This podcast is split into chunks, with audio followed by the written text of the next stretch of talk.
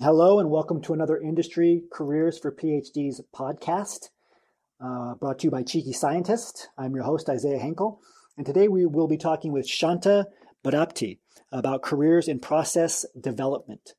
Um, if you're interested in listening to the full interview, and if you're interested in getting access to all of our job search materials as well as our private job referral network, uh, go to cheekyscientist.com backslash association and learn how to become an associate. Uh, if you are interested in getting these podcasts, uh, which are these interview highlights, delivered to your email inbox, go to cheekyscientist.com and email subscribe on the homepage, and, and these materials will be delivered to you for free. Of course, you can listen to all of our podcasts on iTunes. So, again, we will be talking with Shanta uh, about careers and process development. Shanta is a bioprocess scientist at Seattle Genetics. She obtained her doctoral degree studying novel antibody based therapeutics for Alzheimer's disease at Arizona State University. During her PhD, she developed the first bispecific antibody therapeutic for Alzheimer's disease, and this work has been uh, patented for its novel approach. Her graduate work gave her the opportunity to acquire skills in engineering and cell culture. Uh, she completed her postdoctoral work in translational cancer research at Oregon Health and Science University, uh, and led to uh, she led the establishment of a postdoctoral association focused on supporting postdocs at the university. Uh, Shanta tra- transitioned to industry to a position that involves interdisciplinary work in engineering and biology. Uh, she has been leading a team focused on process development activities and new technology integration uh, for the Seattle genetics pipeline. So we are going to jump in with Shanta now. Thank you again, Shanta, for being here with us. Sure, it's my pleasure.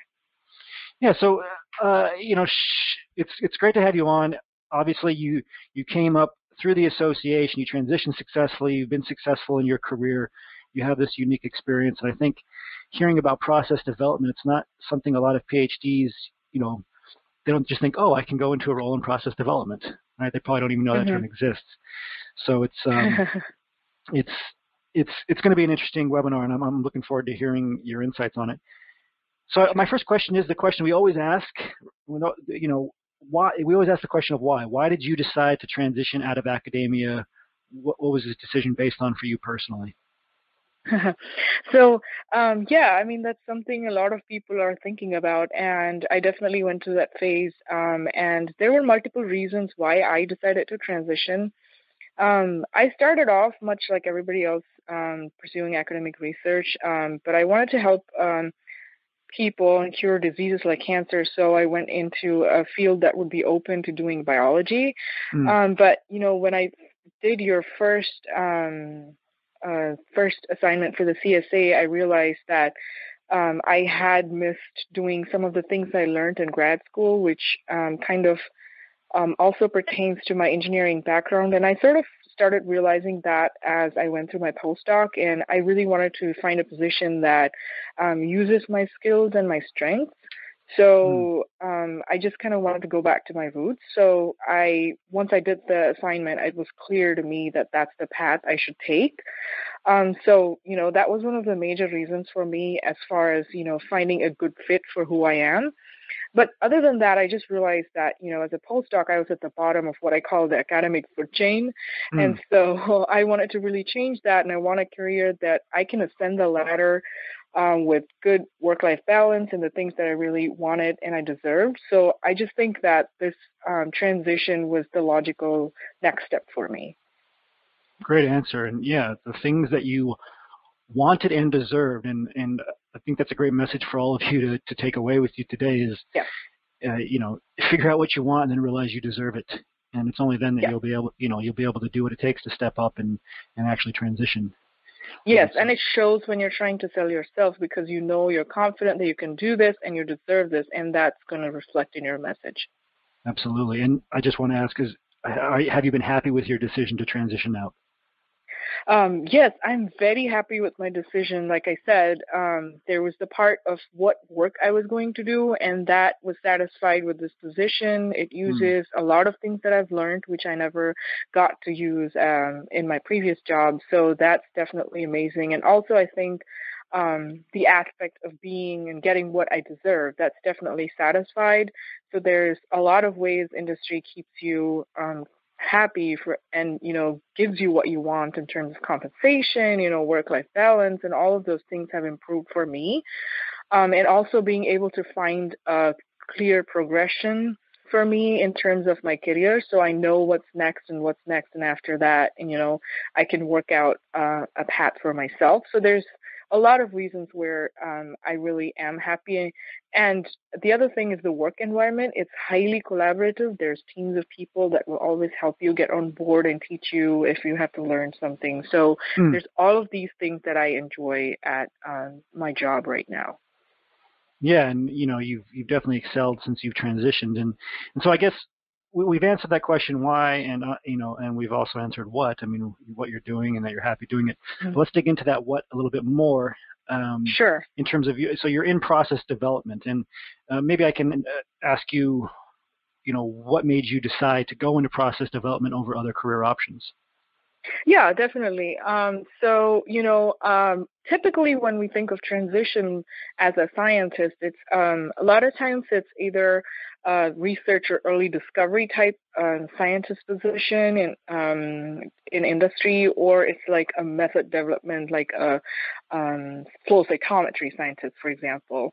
Hmm. Um, but you know, with my background, I wanted to use some of the tools I had learned um, in statistical analysis and stuff like that. And so I picked process development because we use a lot of that. Um, but really, I felt that my skills of learning how to grow antibodies and make all that cell culture and all that fits well into biologics manufacturing. So I started exploring options in that field.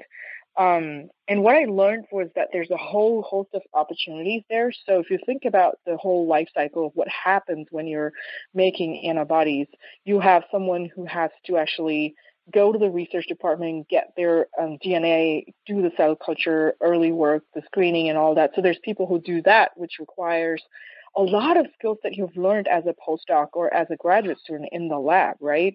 So these are people who are doing small scale screens, selections clones and things like that, and then they pass it on to us. We're responsible for the scale up. There's purification. That's a whole other um, thing. We call that downstream. So I am working in what we call upstream cell culture. So there's downstream cell culture where you process all the material, and then there's a huge focus on analytical sciences. So I'm actually covering the whole gamut of what happens there, right?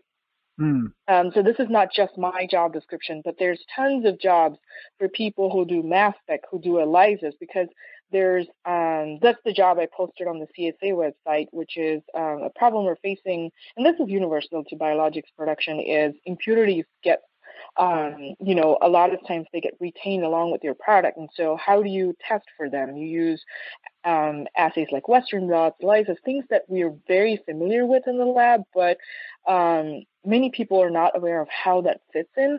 So, another uh, CSA member, Consuela, recently joined um, Seattle Genetics, and she performs that function actually. So, she's within the same org, but that's her role. And so oh, there's a lot of things that people can look into. And the reason why all of this has become important is because the FDA um, revised its regulations and has asked us to follow an approach called quality by design, where you need to really understand the product quality and kind of map your process out and learn how to control it. And so it's very important for us to study things about the antibody like glycosylation, you know, binding assays and things like that. Okay. So hmm. uh, it just opens up a host of jobs in all of these departments that you may not think about originally. It um, so yeah, so you know, it, it just requires a lot more understanding of the process of manufacturing, what the company goes through uh, when it says there's different products in its pipeline. Some are early phase, some are late phase. You know, that means they're just um, a lot more uh, trials happening. By the time you get to late phase, you've already filed what we call an IND. And so, you know, just having some understanding of this life cycle would be important for this field.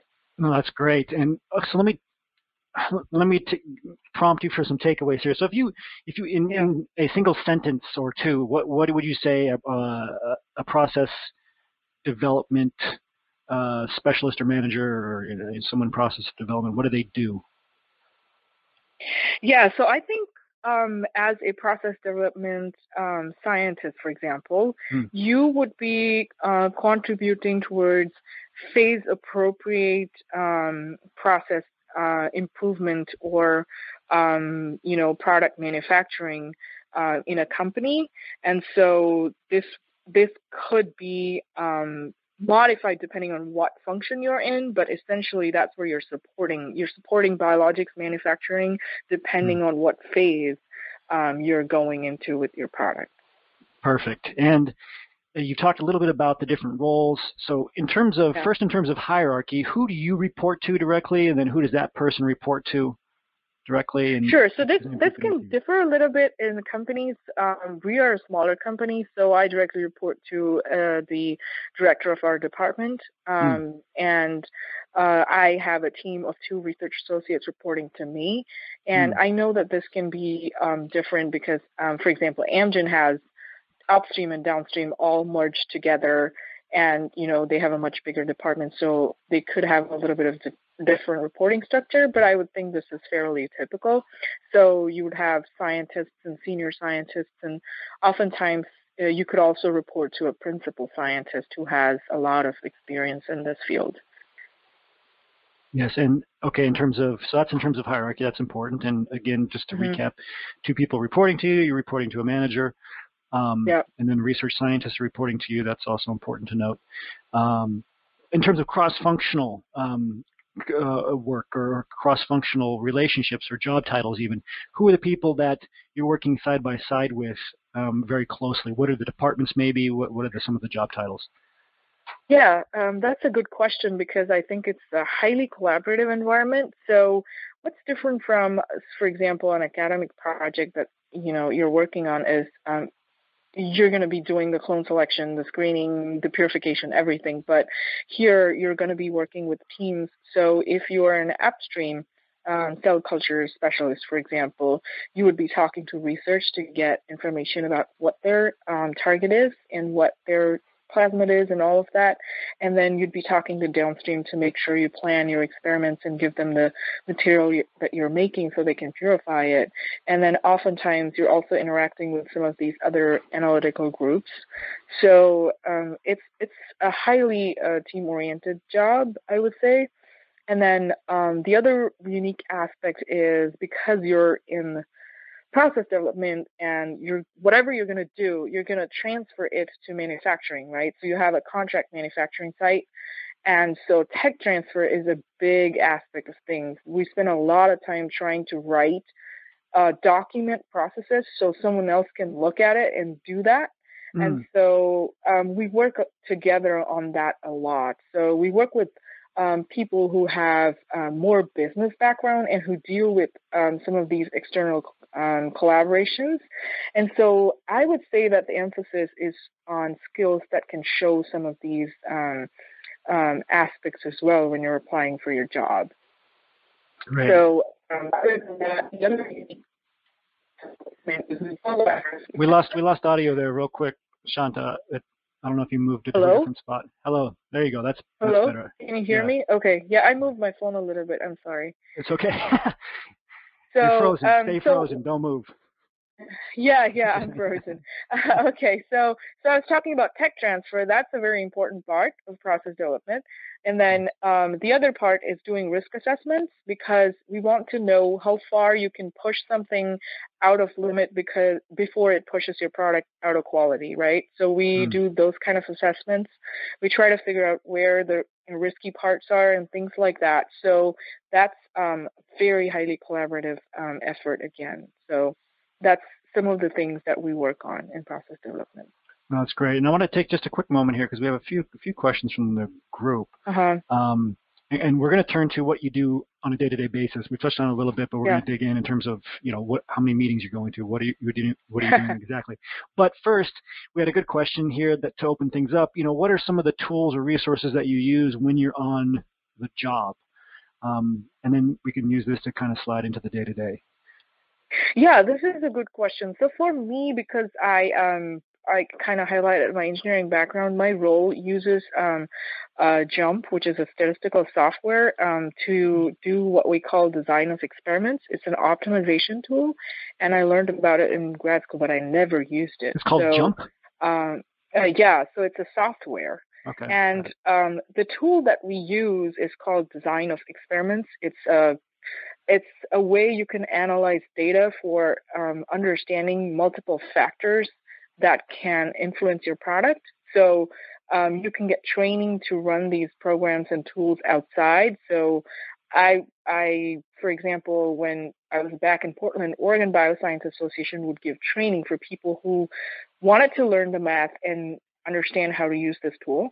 And a lot of people you know think that that's a plus point in your resume when you have this so that's something you can look into if you're interested it's not compulsory um, there's a lot of people who do not do this kind of stuff at all so the um, the only tools they would use is like electronic lab notebooks and Excel and some of the simpler software, right?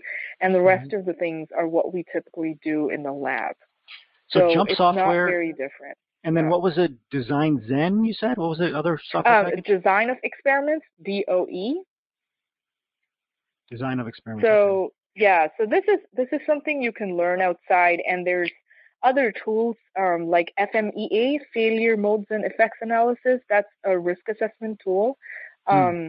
That again, I went to this training by our local biotech association that was just teaching people what industry tools are, root cause analysis, FMEA. So these are the kind of things that we use.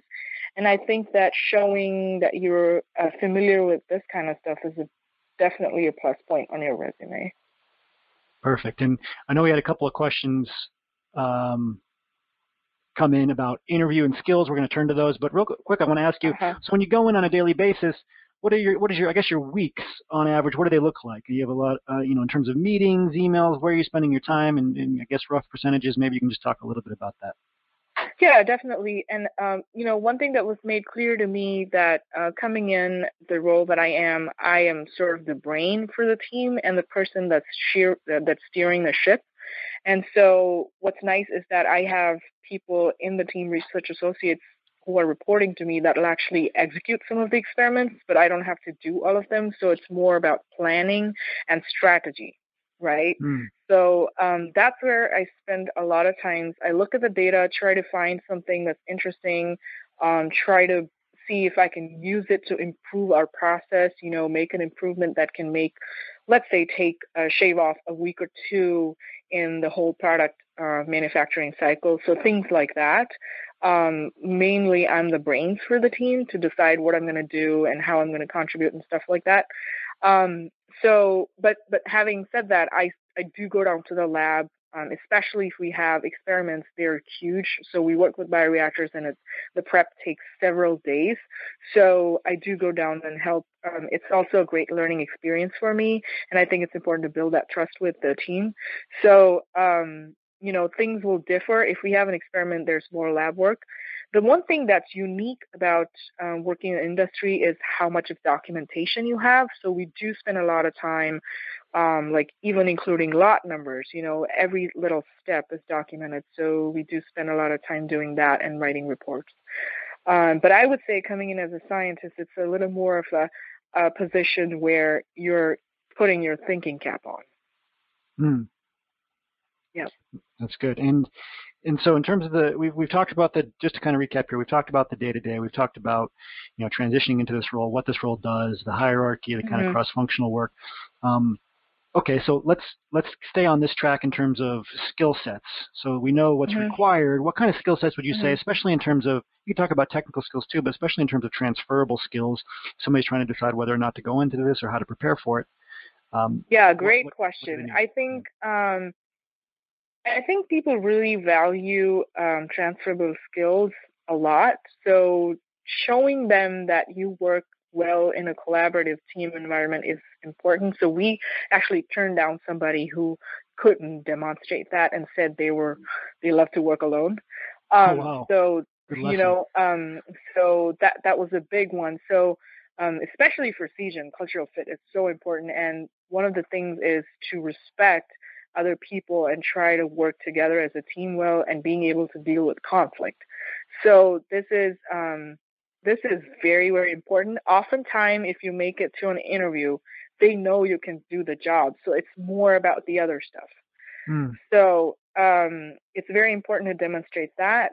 And then the other thing is how you can juggle multiple projects. So project management, right? Um, how you've led a few projects to completion and, you know, you're able to uh, multitask on a bunch of different things at the same time. So things like that. And then the most important thing other than that is your ability to take initiative, start something, you know, no one is going to exactly tell you what to do. So this was my biggest realization. They want someone, there's like a two minute silence and they want someone to say, I can take this up and I'm going to set up something to, let's say, try a new instrument in the lab, right? And so taking initiative to try and find your own um, uh, path and try to, mm, you know, carve out what you want to do for this year, for example, you know, that's very important. And so I think all of these skills are not um, directly related to your science, but you've done all of this as a postdoc because you have defined what you want to do, you have talked to people, try to collaborate on projects, you know, and all of that is very important in showing these people that you can get hired. So I would definitely highlight all of these things. That's great. Uh, yeah, and I just want to like um, I, I want to add one more thing.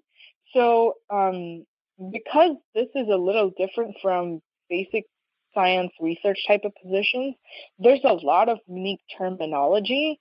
So I had to get used to that. Um, and so I would spend some time reading. The good thing is there's a lot of papers out there that companies have published, and you can get to know what these terms are, like what's an IND, what's early phase versus late phase. You know, everything there's um, the early steps where we culture cells to scale up, we call it a seed train. It, it's it's just a different jargon, right? So I would get comfortable with some of these things, uh, you know, terms like product quality and things like that. So you can throw that in there to show that you've already learned what the field is about. And I think that was key in, for me in securing this position. Perfect. Are you doing publishing, or does that really matter? Which what what you're doing, or yeah, that's a great question because um, I, I I was not asked a lot about my publications at all. Um, I did highlight them as um, some sort of results that we got from the work that I did in academia. Um, but um, I was asked about my patent, but that was it. Um, people are not that particular. In my experience, if you apply for a research scientist position, they're pretty particular about the publication and the impact and all that. But here, there's less of an emphasis on that. Um, so they definitely do not um, worry about that. So I didn't have any papers for my postdoc, and I just said it was a manuscript in preparation, and they were happy with that. Mm. Um, so that that's what I would have to comment on the requirement. No, that's good. And you know, again, we keep hearing this theme. Uh, you know, several themes so far, right? Uh, transferable skills mm-hmm. are critical. You know, mm-hmm. if you want to work alone, it's not something to say in industry. Certainly, there's jobs where you can work more alone, but uh, not here. There's mm-hmm. going to be uh, quite a bit of yeah. interaction, and you know, yeah. publications are, are, not nearly as important as they are in academia, um, mm-hmm. or important at all. Uh, so, in terms of getting into this process development position, so can maybe talk about your experience, maybe experiences you've heard for other other companies.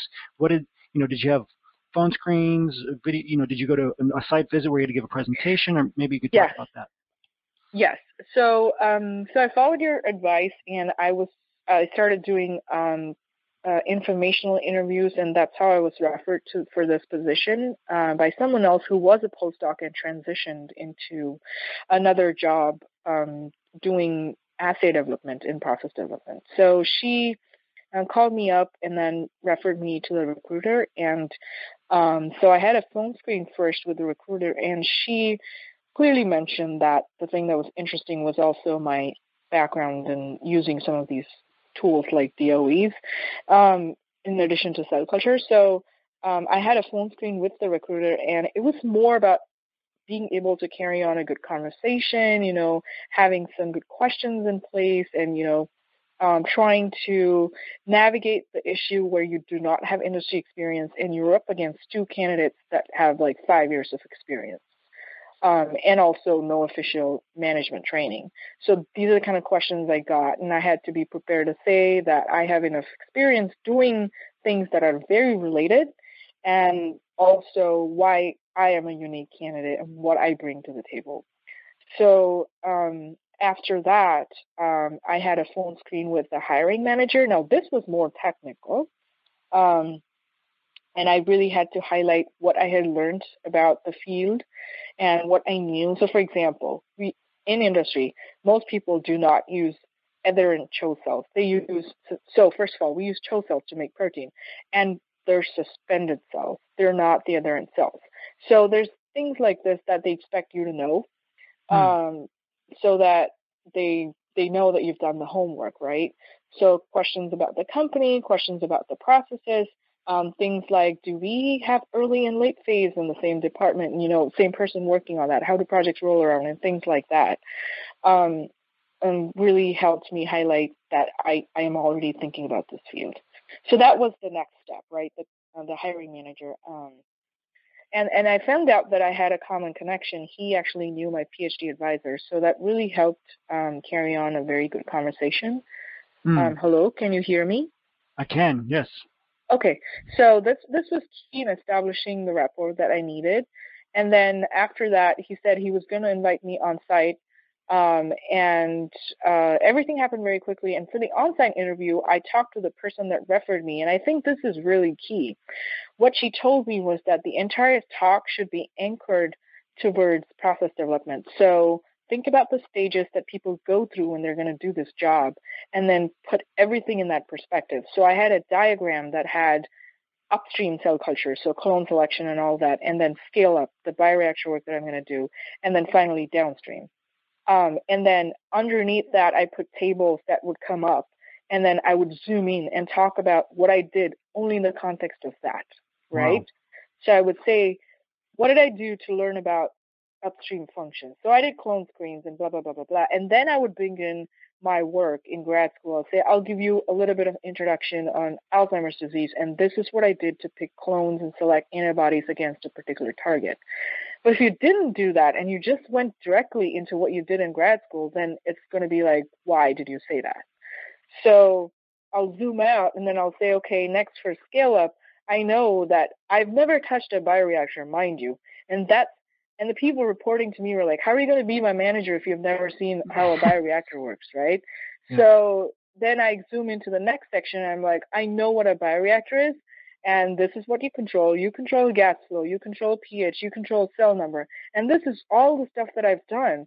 Not maybe the same way that you do it in a bioreactor, right? But this is what I know you need to fix if you have an issue. And then I'll move to downstream and I'll be like, you know, my postdoc work, which mind you is in cancer biology, has nothing to do with the job.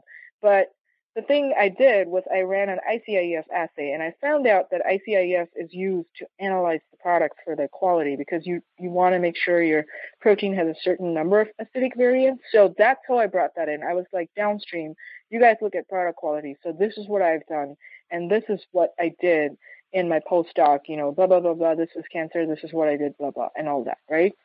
Yes. But everything is laid out in the context of the job that you're going into. Thank you for joining us for another Industry Careers for PhDs podcast. If you're interested in attending one of these interviews live, or if you're interested in getting access to the full interview, including all of the background materials and show notes, go to cheekyscientist.com backslash association and learn how to become a associate. Um, you can get on the waitlist for the next association enrollment period there and learn full details about the program. It's a program specifically designed to help PhDs transition uh, into top industry positions. If you would like to see receive more of these interview highlights uh, via our podcast uh, sent directly to your email, go to cheekyscientist.com and email subscribe under where it says start here. If you haven't already, you can also subscribe to this podcast on iTunes. Um, until next week, remember your value as a PhD and start thinking and acting like a successful industry professional.